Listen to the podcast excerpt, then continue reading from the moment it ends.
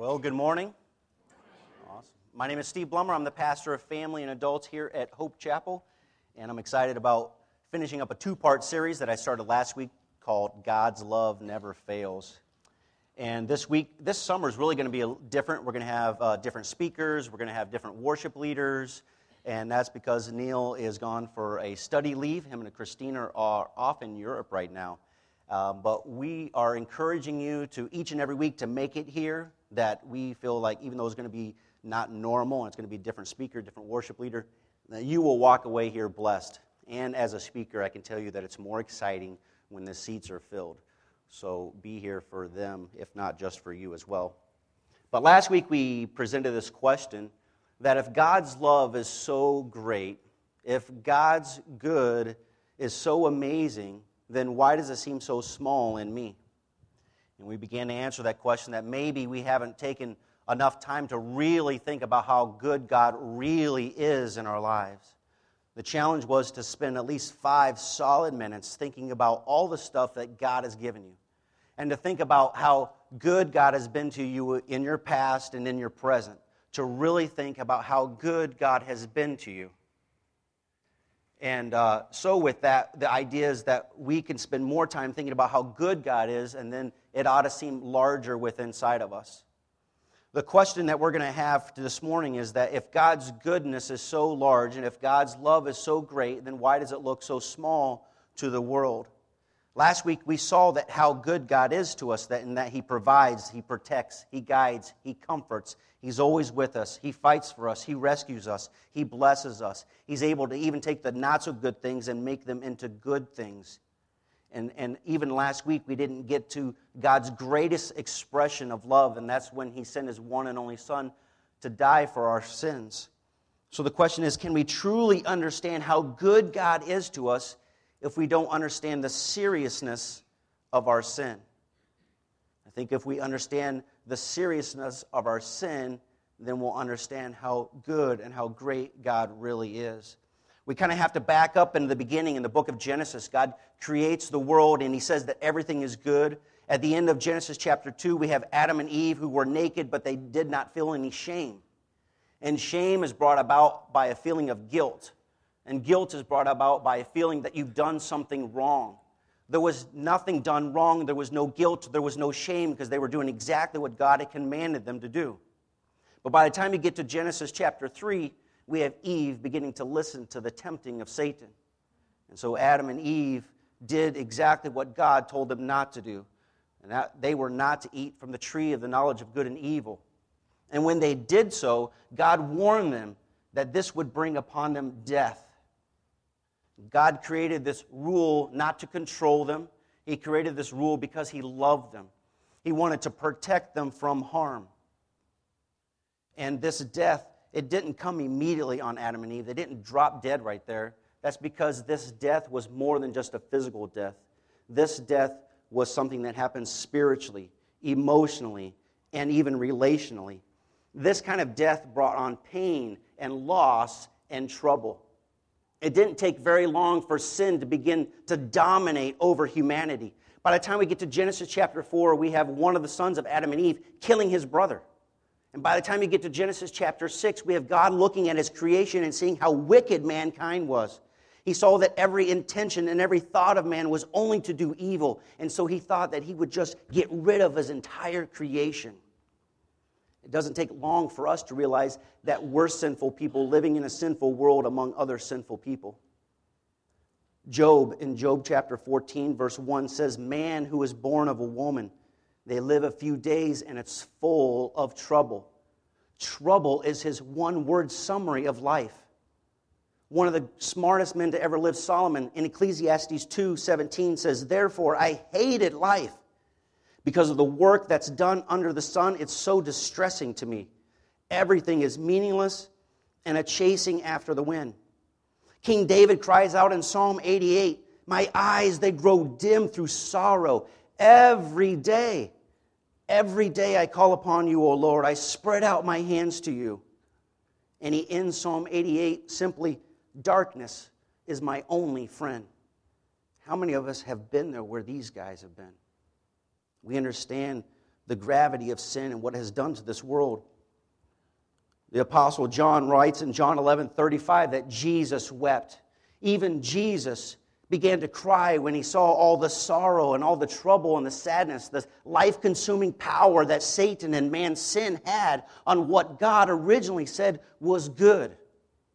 It's this sin, it's our sin, that destroys our relationship with a holy and perfect God. It's because of our sin that every time we try to do something good, it's never good enough to make up even one ounce of imperfection. It's because of our sin that none of us are righteous before God. None of us are righteous. For all of us have sinned and fallen short of the glory of God. When we are living in sin, we are dead in our transgressions and sin, and that means that every attempt that we try to do good, it's not good enough to free us from this sin. It's not good enough to free us from this justice that God has, rightfully so, against sin. And so, really, left to ourselves in our sinless, sinful state, there is no hope. There's no hope for us to break us from this death, this death of spiritual, physical, emotional, and relational decay. But that's when we hear that God came and provided a substitute, a perfect lamb that took away our sins on our behalf.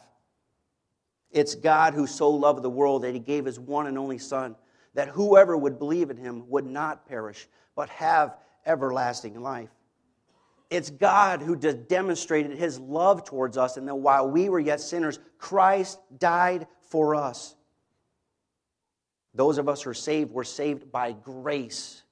Grace is something that we do not deserve. Grace is something we did not earn. God has given us this grace by faith. It's the gift of God. God did not give up on you. God did not wait for you to try to get your act together because it's never going to happen. God paid the ultimate sacrifice for your sins and for my sins. He paid it in full so that we can have a restored relationship with Him. And that is what love is all about. And that love was a tremendous sacrifice. We shouldn't think that this is something small or we just say, hey, thanks, God, or like it's some kind of story, some fantasy. Even Jesus Christ, before he was crucified on the cross, he knew exactly what was going to happen. He knew the weight that this burden he was about ready to bear. And scripture says that he told his disciples as he fell on his face to pray three times in the Garden of Gethsemane, he told them that he became deeply distressed and that his soul was swallowed up in sorrow. This is the Son of God. This is God Himself who was swallowed up in sorrow. He even prayed to the Father in heaven that if it was possible, that He would take this cup, this experience, this divine appointment, and He would allow it not to happen. He would let it pass. But He knew that that was impossible. So Jesus Christ humbled himself and went up on the cross and died for the sins of the world. Like how Paul says it in Colossians 2:14, that God erased the certificate of our debt with all of its obligations, that thing that was opposed to us, that thing that was against us. He took that and he nailed it to the cross. It was God who showed his love to us. God is good to us all the time. And God displayed his ultimate showing of love when he sent his son to die on the cross for our sins. All of that should make not God small in us, it should make it large so that it overflows all over the place. Because a love like that, it changed the world. It changed the world. And when you have accepted Jesus Christ as your Savior, you know that it changed your life. You are a new creation in Christ. And so, what we have to do is we have to begin to exercise that truth out. We have to work hard on trying to be more and more like Him. And we live each and every day in the joy of our salvation. So, I think the question is if God's love is so amazing, then why does it seem so small to the world? I think there's a few reasons for that. If you would, I'd like to invite you to Matthew chapter 5. Matthew chapter 5. If you don't have a Bible, there's one in front of you in the chair. You'll find that on page 816. Matthew chapter 5. We're going to be reading verse 13 and following. You are the salt of the earth, but if the salt shall lose its taste, how can it made salty? It's no longer good for anything but to thrown out and trampled on by men. You are the light of the world. A city situated on a hill cannot be hidden. No one lights a lamp and puts it under a basket, but rather on a lampstand and gives light for all who are in the house. In the same way, let your light shine before men, so that they may see your good works and give glory to your Father in heaven. Jesus gives us two illustrations or two comparisons for us. One's the salt of the earth and the light of the world. The context in which this passage is found is what's known as the Sermon on the Mount. It's the longest recorded message of Jesus, Matthew chapter 5, 6, and 7. He begins this sermon by giving kind of eight characteristics or eight steps in order to find happiness, those that are blessed. And these eight characteristics or steps aren't exactly what we may uh, give advice to someone when they say, How do you find happiness in life? Such as, you need to be poor in spirit, you need to mourn, be gentle, hunger and thirst for righteousness, be merciful, pure in heart, be peacemakers, and be willing to be persecuted for righteousness. And that's Jesus' point in this entire sermon is that he's going countercultural. He's flipping things upside down. He's raising the bar and saying, if you want to be blessed, if you want to know what happiness is, it's living a life really for the God who loves you. It's living your life in a distinctive manner that's different than those that are around you. And so it's in that context that Jesus says that you are the salt of the earth, you are the light of the world. See, salt, when it's added into something, it begins to make a difference. It makes a change where it is. For example, if you add salt to food, it can draw out the flavors in the food. It can also add a little bit of flavor to the food when it's used in proper levels. Salt can be a disinfectant and healing to the body. And in proper levels, it's good for your body. Salt, God commanded to be added to the Old Testament sacrifices. The basic use for this was that it was to draw out the blood from the meat sacrifices so that it would make it pure but it would also preserve the meat so that the priest can eat their portion later on.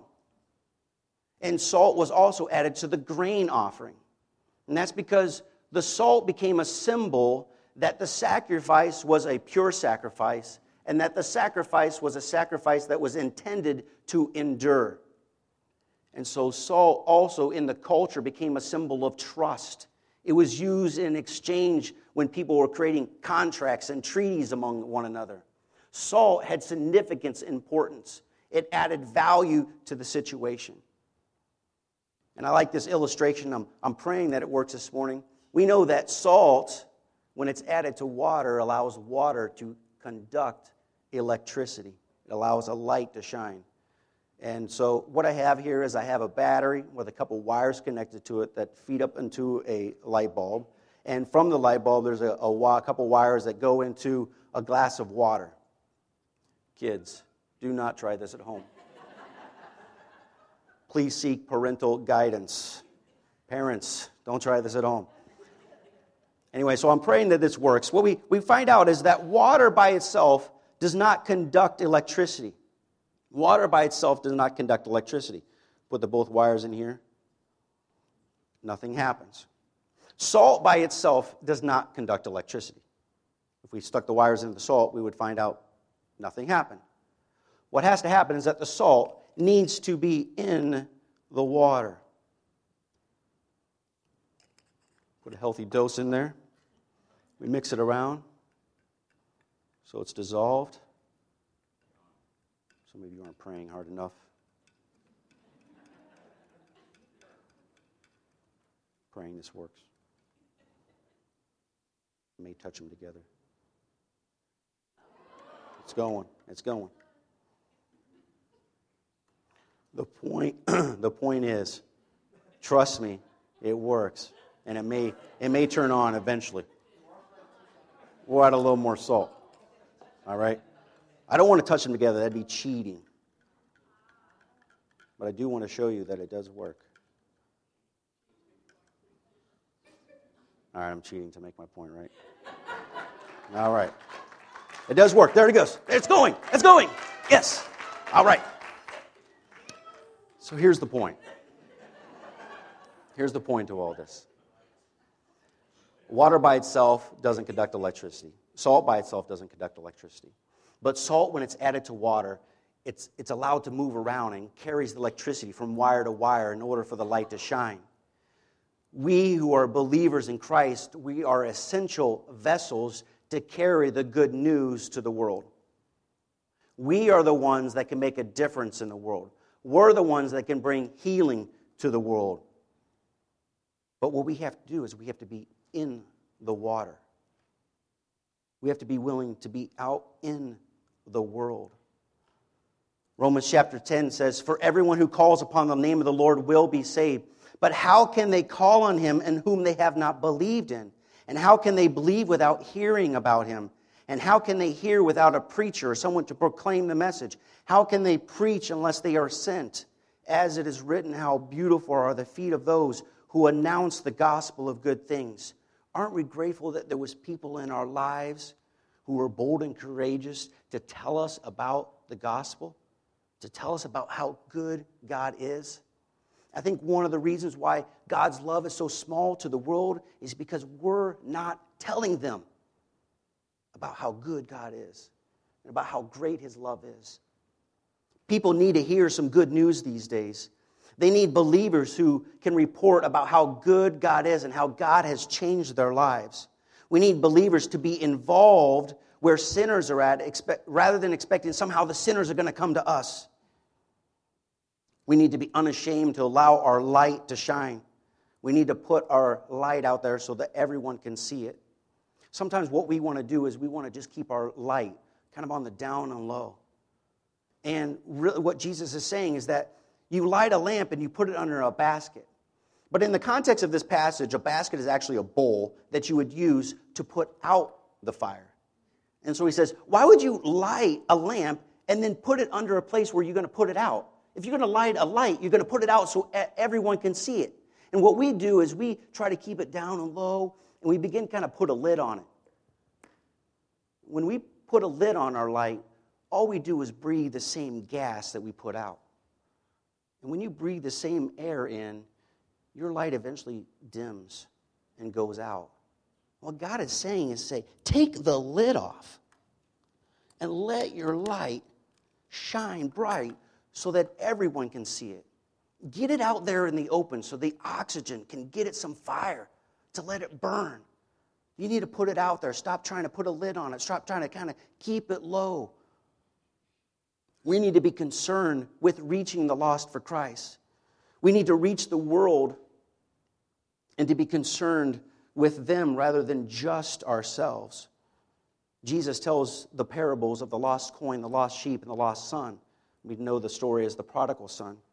And he says in Luke chapter 15, What man among you who has a hundred sheep and loses one of them, do you not leave the 99 in an open field? You're willing to leave the 99 in a dangerous situation to go after the one lost. You go after the lost one until you find it. And when you have found it, you joyfully put it on your shoulders. So when you reach someone for Christ, you carry them along in their beginning journey until they are fully engaged into the body of Christ. And coming home, you call your neighbors and your friends and you say, Rejoice with me because I have found one, my lost sheep. I tell you, in the same way, there will be more joy in heaven over one sinner who repents than over 99 people who don't need repentance. I think part of the reason that we get together as a congregation is to one, yes, worship our Lord, but we come together to spur one another on towards good deeds. We spur one another on to go out and to tell other people about the good news of Jesus. And we come together and we begin to celebrate with one another when someone has began to accept Jesus Christ. We celebrate when one another makes a decision to be baptized. And part of the reason that we get together to study the Bible is so that we ourselves can be better equipped to go out and be the church, to make a difference in our community. I think for many of us, we're really good at being salt, but we need to work harder at being salt of the earth, being actually in the water. I think one another reasons why the love of God is so small in the world is because we as believers were not very salty. See, when there's not a big difference between the salt and the other minerals floating around, it can't make an impact. And Jesus warns us that we can lose our saltiness. And when that happens, the world's going to walk all over you. The world's going to say, Look at you. You used to be all about God, but look at you now. You're just like one of us. God doesn't make a difference in your life. When I was in college, I worked as a co manager of a supermarket. And as the co manager, I worked the weekends, the night shifts, the holidays, all those fun, fun shifts. Um, and I would work so every Sunday. And what I would do is I would go to church, eat lunch, and then I would go off to work. I would go in and relieve the manager that was on duty. He would tell me how the day was going. And, you know, every Sunday he would say it got really busy around lunchtime. And, and he began to tell me some stories that happened that day. Nearly every Sunday he would begin to tell me how these church people would come in and they were so mean and so complaining. You know, they didn't have their favorite chocolate ice cream that they came in to get, and that's what they wanted. They were so mean and so rude. And I would begin to try to defend Christianity and say, well, you know, the, the pastor must have preached for a really long time and people were getting hungry. They needed something to eat. Or, you know, maybe the, the pastor was preaching a message that they really didn't want to hear. He, instead of, you know, stepping on them, their toes, he completely squashed their toes. I don't know. I was trying to make excuses up, and I just felt like I was saying, this is not what Christianity is about. At least that's not the way it's supposed to be. And I think that's the thing that we hear most common about church people that it's just a bunch of hypocrites. The thing is that we know that we're hypocrites. That's why we're here. We know that we, we need Jesus. And so, what Paul encourages us to do is this idea of putting off and putting on. Because of Christ, when we accept his gift of salvation, we're a new creation in Christ. We're no longer dead in our sins, but we're now made alive through him. We're no longer slaves to sin, but we haven't quite worked out becoming servants of Christ. We need to be working hard on putting off the old way of living and putting on the new way of living through Christ. I kind of think about it as a pair of underwear, if you will. You don't take a new pair of underwear and put it on top of the old pair of dirty underwear, right? And maybe that's how we should think about sin, that it's just disgusting and dirty. And so we got to get the dirty pair of underwear off so we can put the new pair of underwear on. God's love should start causing us to live our lives differently. Our lives should look different than they were before we met Christ. Our lives should look different than those that are in the world. We're not called to be normal, we're called to be weird by the world's standards. I think one of the reasons why we begin to lose our saltiness is because we are concerning ourselves with the same thing that the world concerns itself with. We're concerned with earthly things and earthly gain. We concern ourselves with what every other person may think about us. And I think we need to be sensitive to what the world thinks about Christianity so that we can better represent Christ to the world. But many of the decisions that we make is purely based upon what other people may think. We don't take a big stand for Jesus because we don't want to upset the cart in the workplace or with our friends or even in our family. We try hard to actually mix in really well. We're so dissolved into the world that we begin to lose our saltiness. We're not able to make a difference. We worry and stress and fear and fret just like those who don't have hope. We fight for power, for pleasure, for social status, just like those who don't know that there's more to life than what's here and what's now. Salt can't be effective, it can't make a difference when it begins to lose the ability to be salt. You and I are called to be living sacrifices, giving up what we want for what God wants. We're called not to be conformed to this age, but be transformed by the renewing of our mind, constantly thinking, how can we be better servants for Christ? So that way we know what the good and perfect and will of God is. We're called to seek first His kingdom and His righteousness. God knows exactly the things that we need before we even ask Him. I mean, how quickly do we forget how good God is to us, anyways? Jesus illustrates this point exactly in Matthew chapter 18. He tells a story. There's a servant who owed his master 10,000 talents. Now, one talent is worth 16 years of labor. This guy owed 10,000 talents. That's worth 160,000 years of labor. It's impossible for this guy to pay off his debt. No matter what he do, he could not pay it off in full. And so he pleads before his master, and his master forgives him of the entire thing. What the master did for him changed his life. He forgave him of everything. So the fellow servant goes out. He finds another servant who owes him about a 100 denarii, which is about three months' worth of labor. Small compared to what he owed. And this servant couldn't pay back what the first servant, what he owed him. So the first servant takes the second service, servant and throws him into prison until he can pay back the 100 denarii. Word gets back to the master. The master is furious. He can't believe what the first servant did. So he takes hold of the first servant, throws him into prison, and reinstates his old debt until he can pay it off. Jesus is making this comparison for us. How easily do we forget what God has done for us? How easily we forget that God has forgiven us.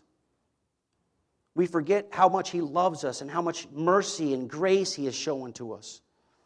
So, why is it that those of us who have experienced those things, why are we sometimes the most crude and rude and jealous and judgmental people? We so quickly forget that while we were yet sinners, Christ died for us. We forget that just as the world is, so were some of us. We fail to communicate how good God's love is. We somehow expect sinners to act like saints before they can enter into the church building. I think we need to be more like Jesus, where people made fun of Jesus and said, Look at that Hope Chapel. They welcome sinners in there. They hang out with them, and they even go out to dinner with them. That Hope Chapel. I think one of the last reason, perhaps, why we begin to lose our saltiness is because there hasn't been a real change in us.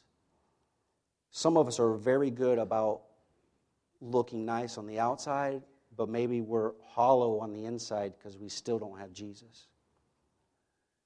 Maybe we truly haven't become a follower and a disciple of Jesus.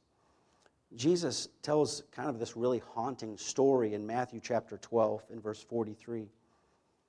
It says, When an unclean spirit comes out of a man, it roams through waterless places looking for rest, but doesn't find any. Then it says, I'll go back to my house that I came from. And returning, it finds the house vacant swept, and put in order. Then it goes off and brings with it seven other spirits more evil than itself, and they enter and settle down there. As a result, the man's last condition is worse than the first. That's how it will be with this evil generation. The people whom Jesus is talking about, they were good at looking righteous on the outside, but they weren't really righteous, especially when no one was looking around.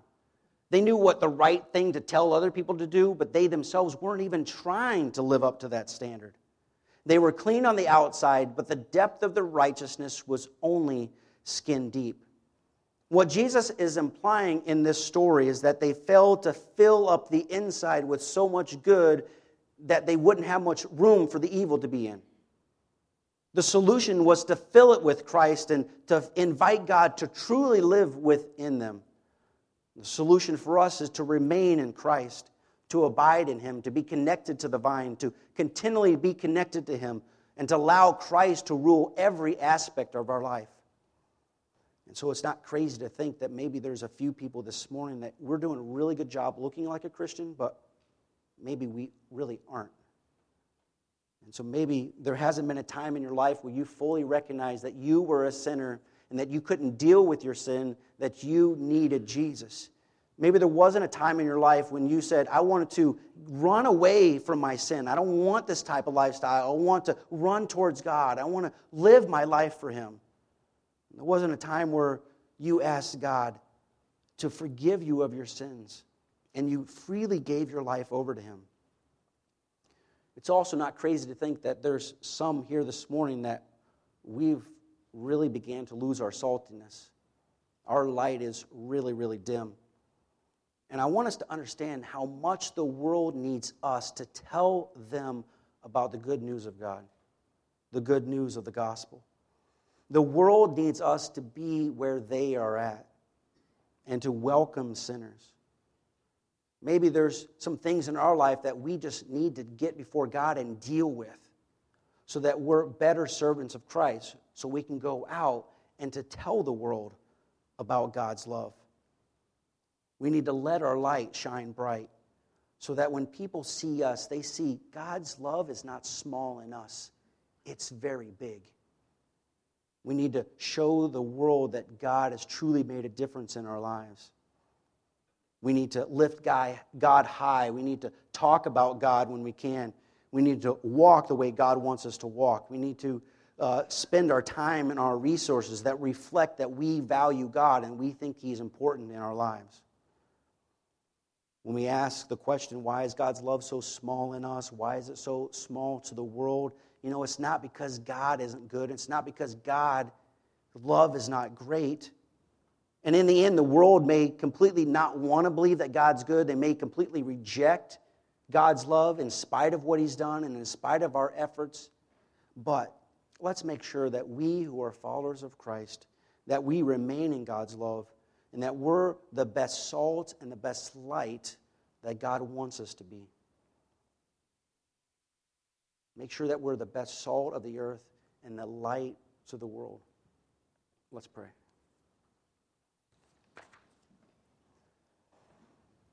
God, we thank you for your word.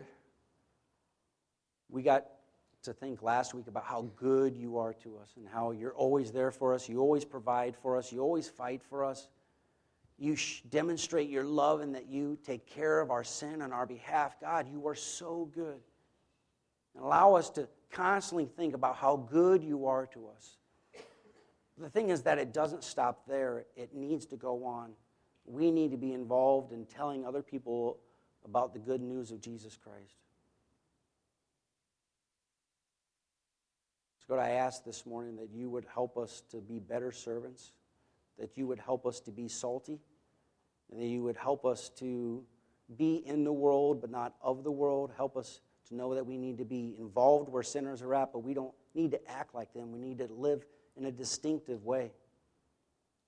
God, if there are some of those here this morning who have never, never asked you to forgive them of their sins, they never made a statement in their heart that they believe that you did die for their sins, they never confess with their mouth that they want to give their lives over to you, that they would do so this morning, and that we want to rejoice with them and challenge us to be willing to leave the 99 and go after the one that is lost.